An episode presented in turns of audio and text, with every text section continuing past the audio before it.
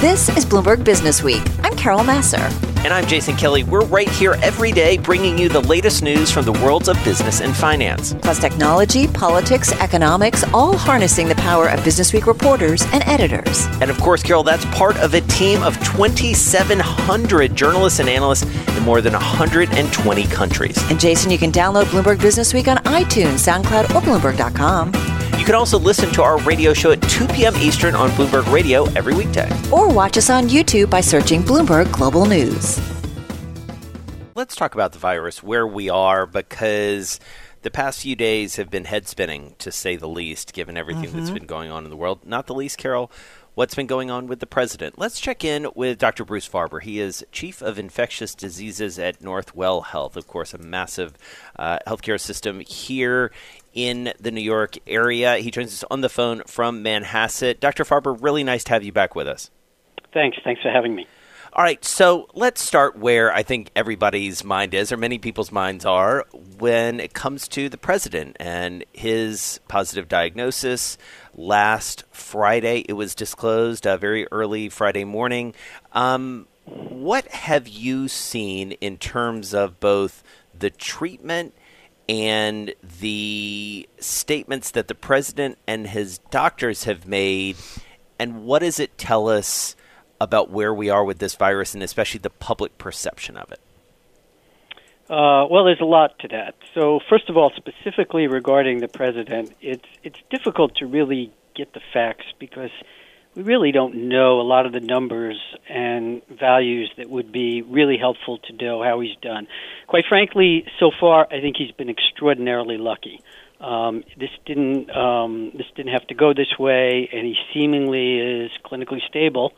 Um, he's certainly been treated in an unconventional manner. No one really knows the utility and the and the benefit of a cocktail of um, monoclonal antibodies. They're still under study. The results of those studies are not out.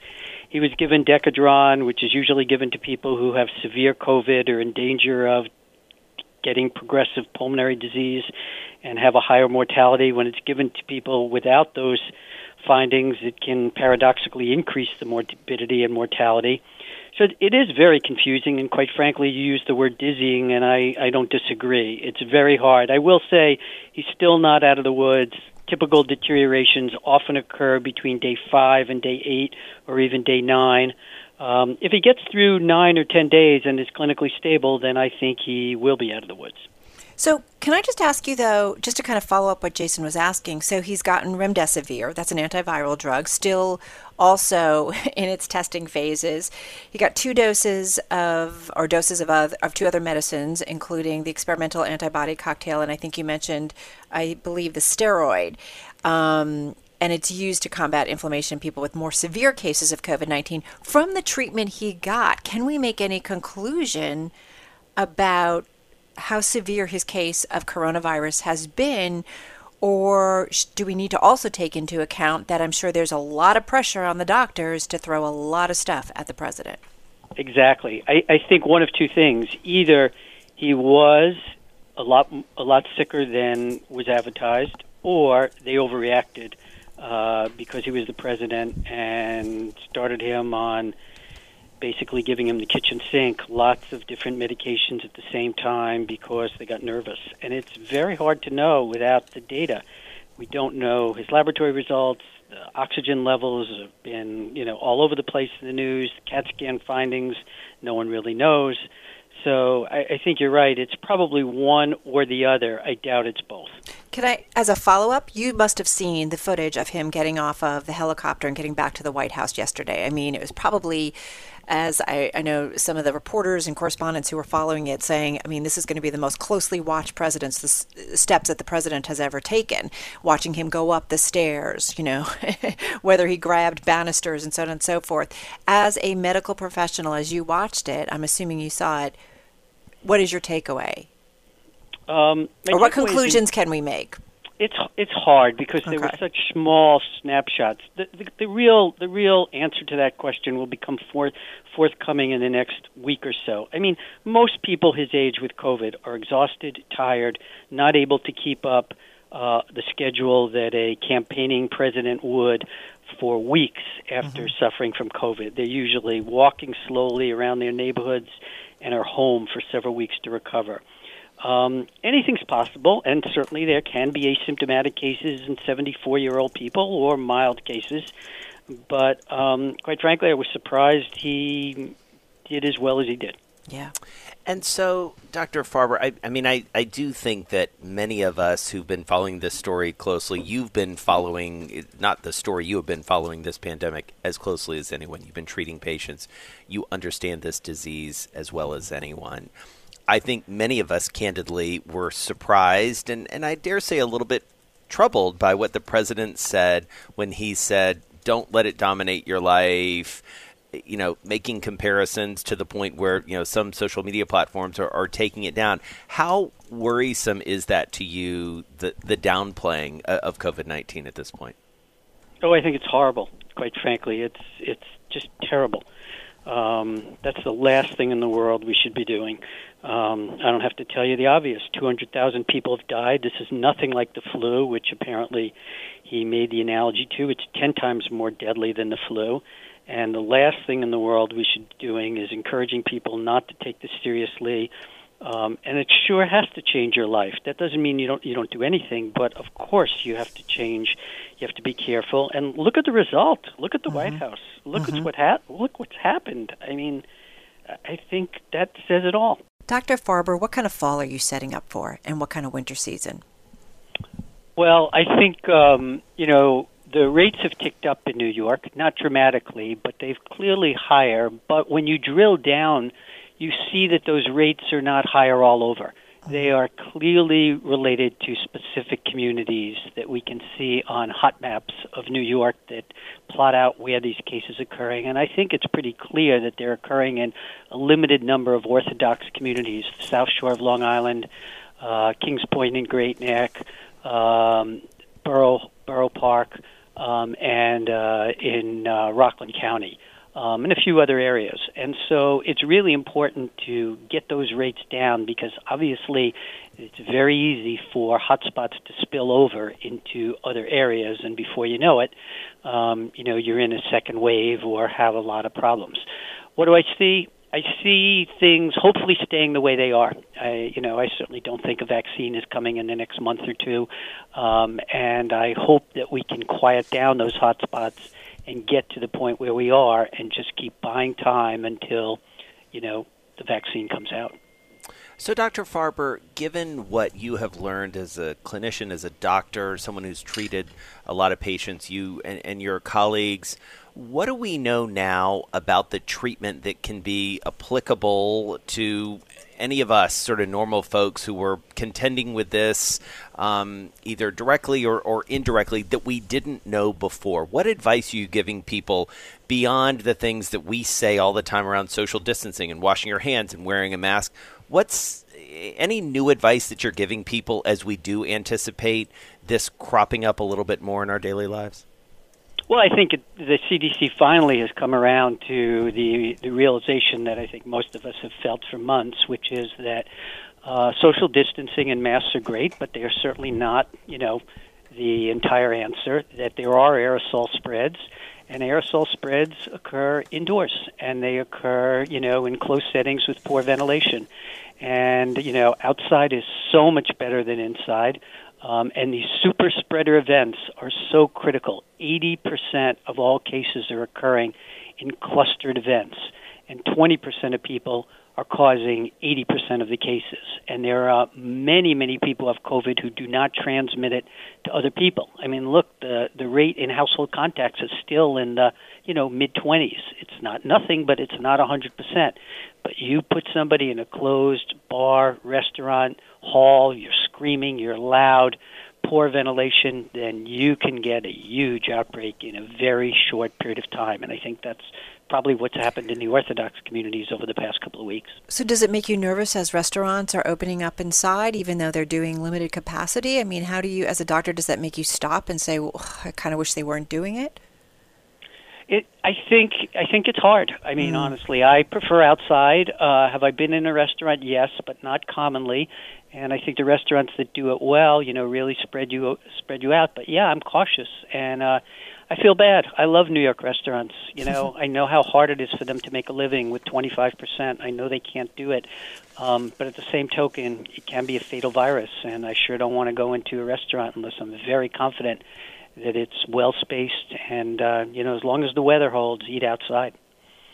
Dr. Bruce Farber, thank you so much. Chief of Infectious yeah, Diseases at Northwell Health, joining us on the phone from Manhasset, New York.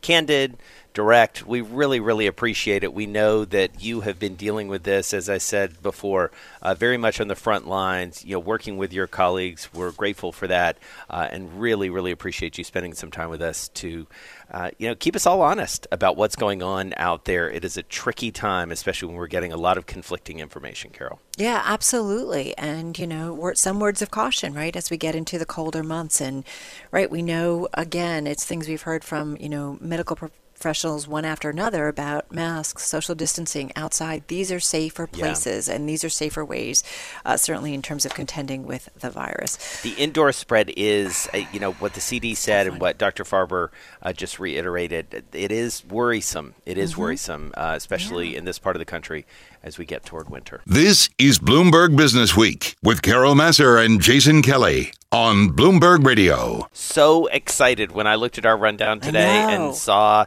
that this next gentleman would be joining us. I just got a little happier. It's great. Ashlee Vance yeah. back with us, features writer for Bloomberg Business Week. He's also the author of a terrific book, Elon Musk, Tesla, SpaceX, and the Quest for a Fantastic Future always looking around the corner is Ashlee Vance. He joins us on the phone from Palo Alto. Ashlee, how the heck are you? I'm good. Thanks for the, the warm intro.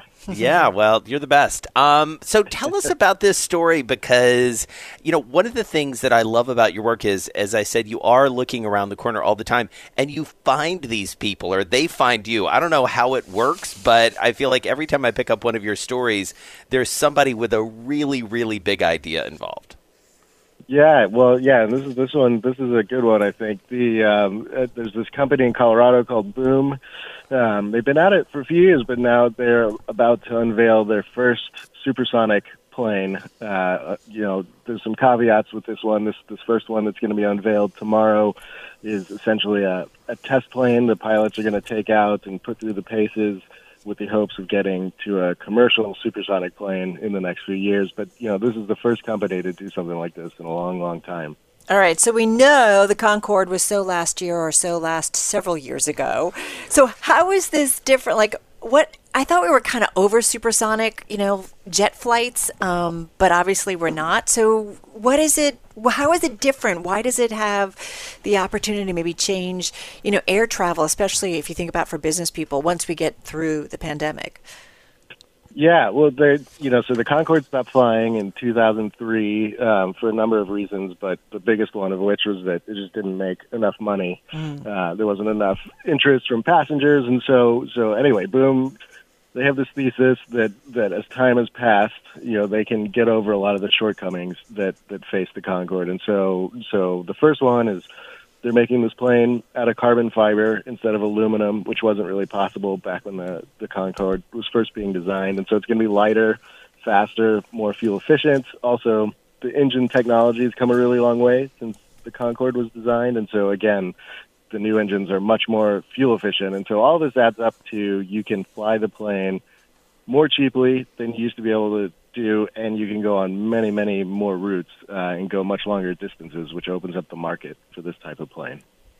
And so, Ashlee, frame this in the context of everything else we see going on more in, in terms of space, right? I mean, like we talk about that all the time. We talk with you and, and many of our colleagues about that. And obviously, SpaceX was, was part of your work that you've done, or has been part of the work that you've done around Elon Musk and, and his vision for that. This is a, a little bit more, I'm going to say it, down to earth. And yet, it, it does feel like a lot of the technological advances this guy is drawing on uh, are coming from this sort of move to space, right? Yeah, I mean, all this stuff plays off each other. You know, we're in this this time when materials have advanced a lot. Things like electric motors and batteries and stuff have come a long way. Software, more than anything, has come a really long way. So it's opening up these new possibilities. You're totally right. There's there's been way more attention and investment in like new rockets and satellites and all that stuff. But you know, if you're the average person. Um, this probably hits a lot closer to home. I think we can all Yeah. appreciate Yeah. the idea of like a shorter, faster, more comfortable flight more than going to Mars, probably. And so, so you know, it's a, this one feels right. Yeah, yeah. If you think about all the leaders who are just probably like, yeah, uh, okay, sign me up. Hey, we just do want to mention a headline crossing the Bloomberg terminal. President Trump saying he is stopping stimulus talks until after the presidential election. And I do want to point out that if you look at the equity markets, they are dropping like a rock. Absolutely. Uh, S&P now down about 20 points, down six tenths of a percent. Not a lot, but it was going in the other direction uh, prior to this headline. The Dow now down about 192 points, off seven tenths of one percent as well, and a three quarters of one percentage point decline on the Nasdaq. It is down about 85 points. So again, that chart we were trending higher and we just dropped again. The headline President Trump says he's stopping stimulus talks until after uh, the election. Certainly, we've had speculation on that, Jason, Yeah. but that is certainly worrisome for those people who are and businesses that are struggling to get by. So, all right, Ashlee, in your story, you say the only thing holding Boom back getting this supersonic jet out there is, well, reality. I mean, it's going to be expensive. You've got to get regulators on board. I mean, these are big hurdles, right? Yeah, I mean, one of the funny things when I was reporting the story that I guess I hadn't thought about as much, you know, we were just talking about the rockets. Lately, rocket companies have been taking about six to eight years to get a, a new rocket from a blueprint up to launching into orbit. Um, this plane, so, you know, if, in the best case scenario, they would actually be able to fly the new commercial airliner called Overture in 2029. And so, it, you know, because you're taking people instead of satellites and, and so much is at risk, this is a really involved process. Um, that said, you know, I've been following this company since it started a few years ago, and they've made way more progress than anyone else who's tried to do it so far, and, and they have some pretty wealthy backers behind them. Who is this guy, Blake Scholl? I mean, he's a young guy, right?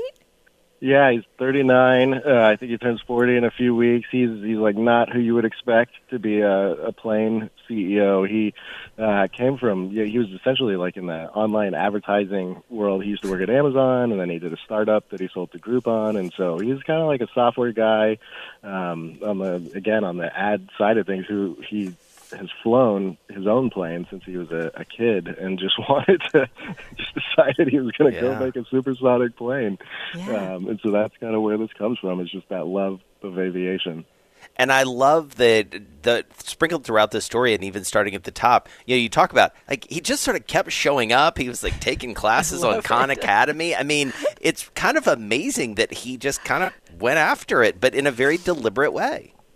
Yeah, I was just I was just down in Mojave um, for a story, and you know, there's all these test pilots there, and and all the sort of cutting edge aerospace companies, and everybody there knew him. He'd been showing up Yeah. at the Mojave airport, talking to test pilots and engineers for years, and, and like just kind of weaseling his way into figuring out who was good in this market, and and they actually gave him you know props for the way he went at it. Is Elon watching him? I mean, you know Elon Musk.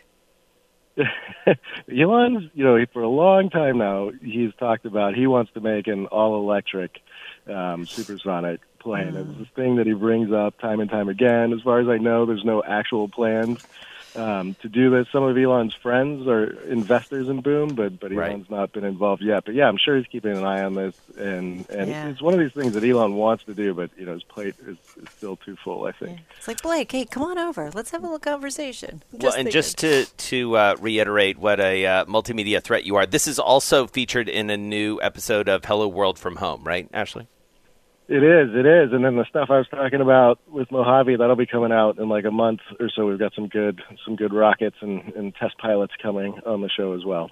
Excellent. All right, Ashlee Vance, uh, one of our great talents, features writer for Bloomberg Business Week, host of Hello World, author of Elon Musk, Tesla, SpaceX, and the quest for a fantastic future. Check out everything he does. Follow him on Twitter at Valley Hack. This is Bloomberg Business Week with Carol Massar and Jason Kelly on Bloomberg Radio. So we talked with our next guest in late August. It was just uh, Jason on the heels of the Democratic and Republican national conventions. Uh, safe to say, a lot has happened since then yeah. politically. Uh, we do know, though, the U.S. economy continues to struggle. We see inconsistent data points. Uh, we see inconsistent data points when it comes to the markets. And we did have Fed Chief Jay Powell today warning of a weak U.S. recovery without sufficient government aid, said uh, and he also said providing too much stimulus wouldn't be a problem. Uh, a little problematic because we just got a headline that the president uh, says that there will be no stimulus package before the election.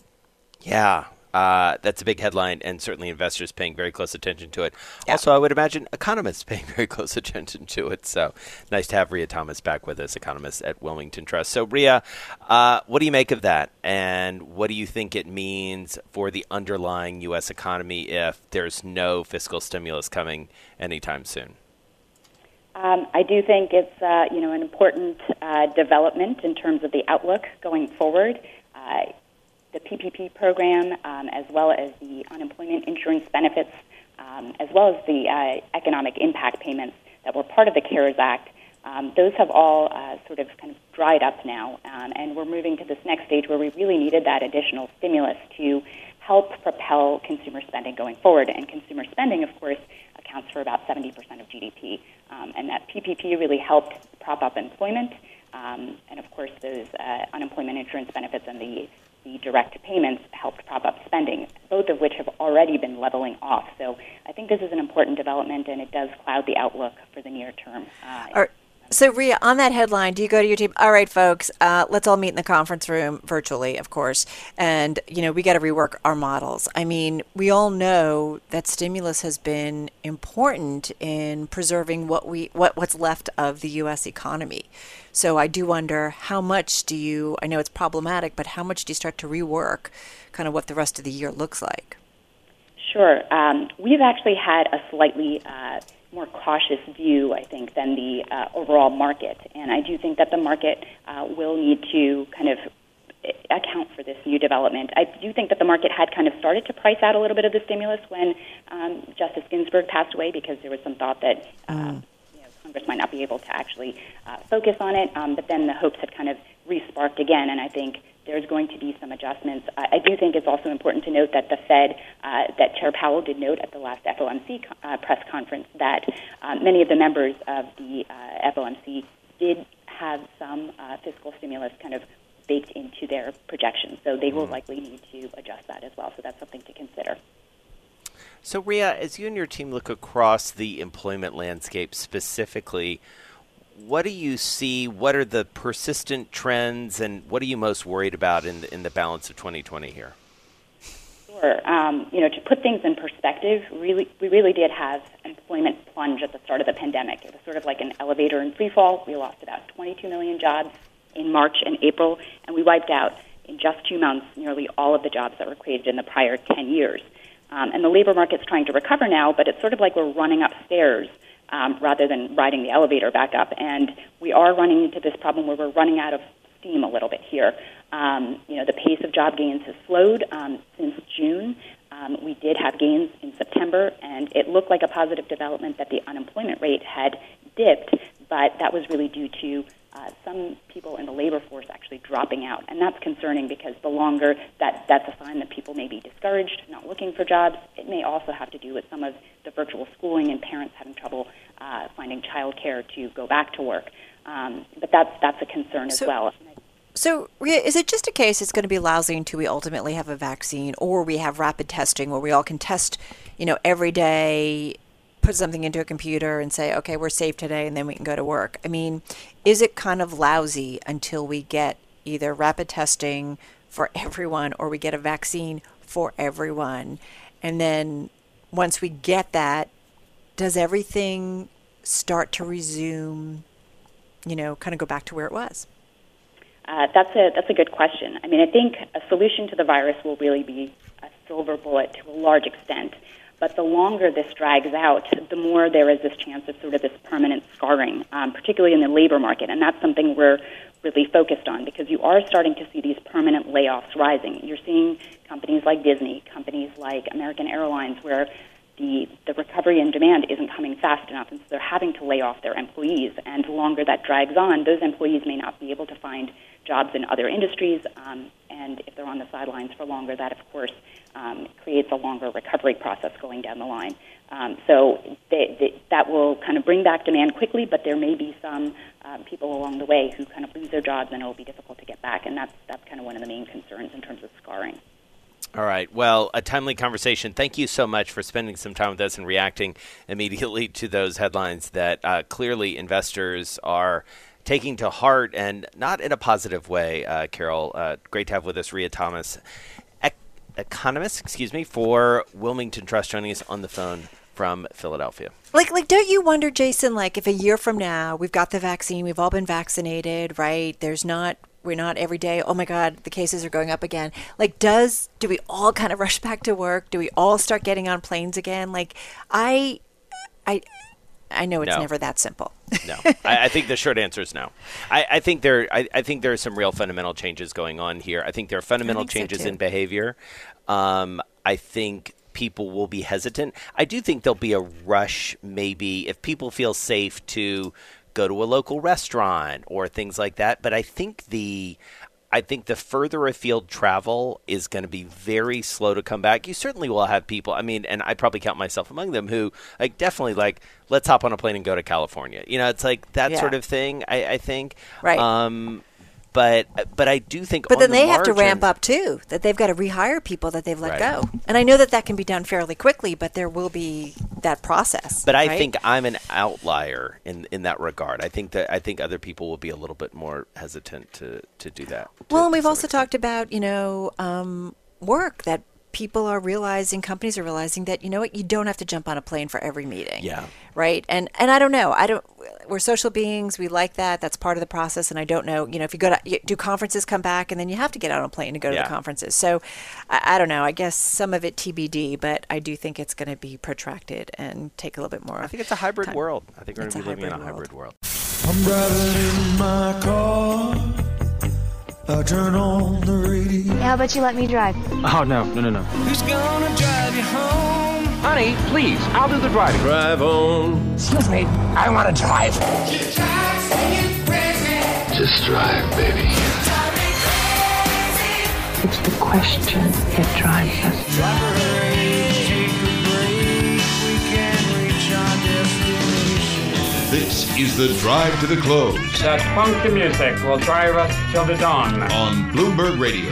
All right, just about 11 minutes until the closing bell on Wall Street on this Tuesday. And we've been bouncing around, of course, Charlie mentioning uh, how we've seen stocks head lower as a result of President Trump tweeting that there will be no stimulus before the election. So we're kind of bouncing around our lows right now. Hey, let's get into it. Time for the drive to the close. Leo Kelly is back with us. He's founder, CEO, and co-CIO at Verdence Capital Advisors. They've got roughly 2.6 billion in assets, client assets, based in Baltimore on our phone uh, from Hunt Valley, Maryland. Uh, hey, Leo, good to have you back with us. How are you? I am well. It's good to be back. Good to uh, talk to both of you. So, what's going on in your world? Tell me, investors, are they, you know, calling you constantly and saying, "What the heck is going on with this world?" I, I would say we're getting I, it, the, the quote I keep using is it's the same music, um, and every election, just the volumes turned way up. Um, I don't think there's any question investors have a lot of COVID fatigue. They have a lot of election news fatigue. Um, and this is as bifurcated as I've seen opinions on uh, on the economy and the markets based on, on on politics. So the answer is yes. We we have a lot of concern, and we're spending time keeping everybody calm and distilling information that they're getting maybe from one particular side or the other. So it's yeah, it's an interesting moment in, in time. And so, what do you advise people to do right now if they're looking at this market? They're looking at a market that you know clearly is reacting that, to things like fiscal stimulus or or lack thereof, not reacting maybe so much to the health and well-being of the president, and sort of staring down the barrel of you know four weeks from now, millions of people at the polls. What do you do in the meantime? Well, I think the first thing we tell people is to keep your head about you, right? And remember that this is a cycle, and the economy, the markets, and politics cycle. And while we're in an extraordinary moment with COVID, and that that presents unique challenges, the reality is is as you come close to uh, the election, especially a presidential election, what you get is you get big ideas from different candidates, and then the other side is telling you all the damage that will do. And depending on what side you're listening from, which now we're listening more with social media and being home with COVID, um, that that builds anxiety. But what we're trying to do is bring people back and say, okay, what is reality? Reality is a new president or existing president goes in, they don't get to do 10 big things. They usually get to do maybe one big thing.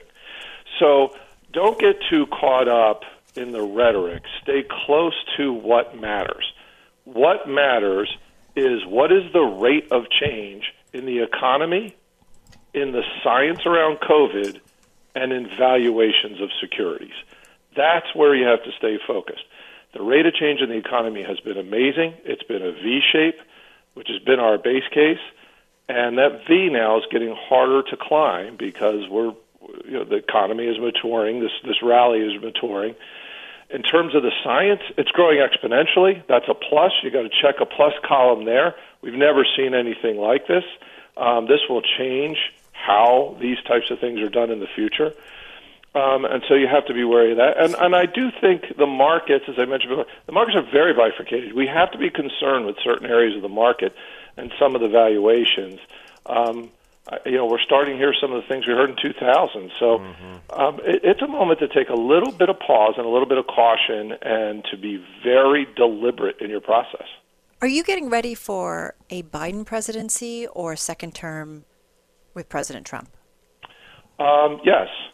Um, I, I, didn't ask I, you who you were voting for. I'm just curious, as someone who has to make investment decisions, you've got to be checking out each of these scenarios. And I think for a long time, we were concerned by how close you know, we thought that the outcome might be come November. It still could be. And then what kind of uncertainty that will create kind of overall and then of course for investors. And i think as we are getting closer there's a feeling that there it isn't going to be so close a race and that we're not going to have to have this decided in court. So i'm just curious what you're getting ready for leo.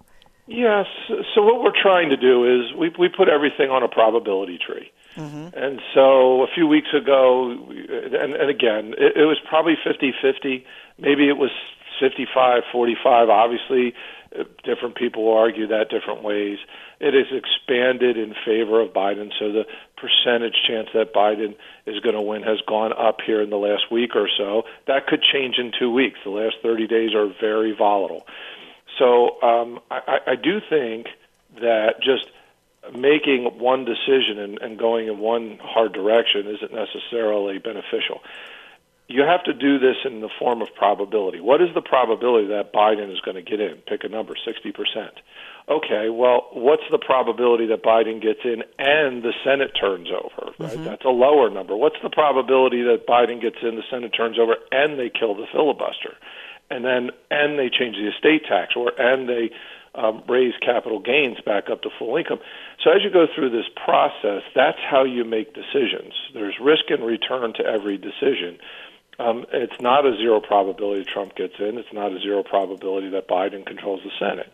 And so that's how we're making decisions. But I also think it's important to remember we're investors, not traders. Mm. And so our allocations are built around long-term models and expectations. And this is this is still the strongest economy in the world the COVID although Fed Chief Jay, going to last forever. Although Jay Powell, of course, arguing again today that we need more stimulus, and and arguing that if we overdo it, that's okay. So he's worried. He he should be. Um, and again, I do think we have immediate challenges.